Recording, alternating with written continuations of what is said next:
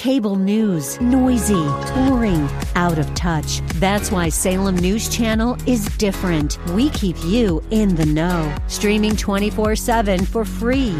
Home to the greatest collection of conservative voices like Dennis Prager, Jay Sekulow, Mike Gallagher, and more. Salem News Channel is unfiltered and unapologetic. Watch anytime on any screen at snc.tv and Local Now Channel 525.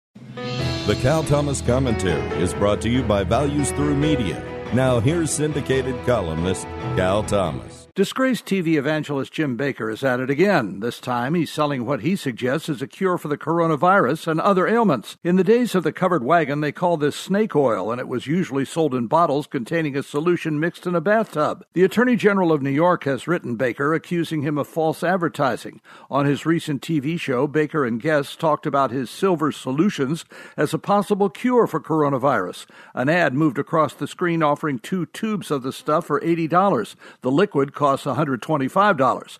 Bakker has learned nothing from the PTL scandal of the 1980s when he went to prison for selling condos more than once to different people. When he got out of prison, I invited him to my house and told him TV was an addiction for him and he should not return to it. For a while, he didn't. There is no cure yet for coronavirus, and every scientist knows that.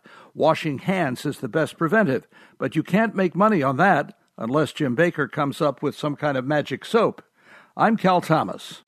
For a free copy of today's commentary, visit calthomas.com or write us at Values Through Media, P.O. Box 373340, Key Largo, Florida 33037. That's P.O. Box 373340, Key Largo, Florida 33037. Please specify the date and subject. Your tax deductible gifts to Values Through Media help support us. Listen again next time for the Cal Thomas Commentary.